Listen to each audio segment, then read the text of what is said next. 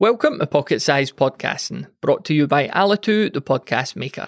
And on this episode, we're talking about how often, as in how frequently should you be releasing podcast episodes. Just like the ideal length question, there's no one-size-fits-all answer here. The best podcast release schedule is really the most regular one that you could stick to on a consistent basis. So if you could only manage once a month, that's fine. If you could manage every 2 weeks, even better. And if you could manage weekly, then that's about ideal.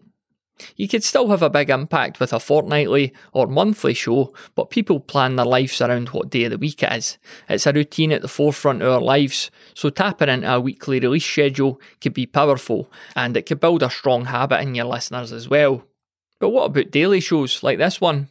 Daily podcasts tend to have shorter episodes, and you could often batch it, plan, record and schedule a week or two's worth in just one day, so they could actually be more sustainable in certain cases. But as always, it depends entirely on what works best for you and for your listeners. Ultimately, remember that it's down to quality. Sticking to a deadline which reduces the quality of your episodes is pointless.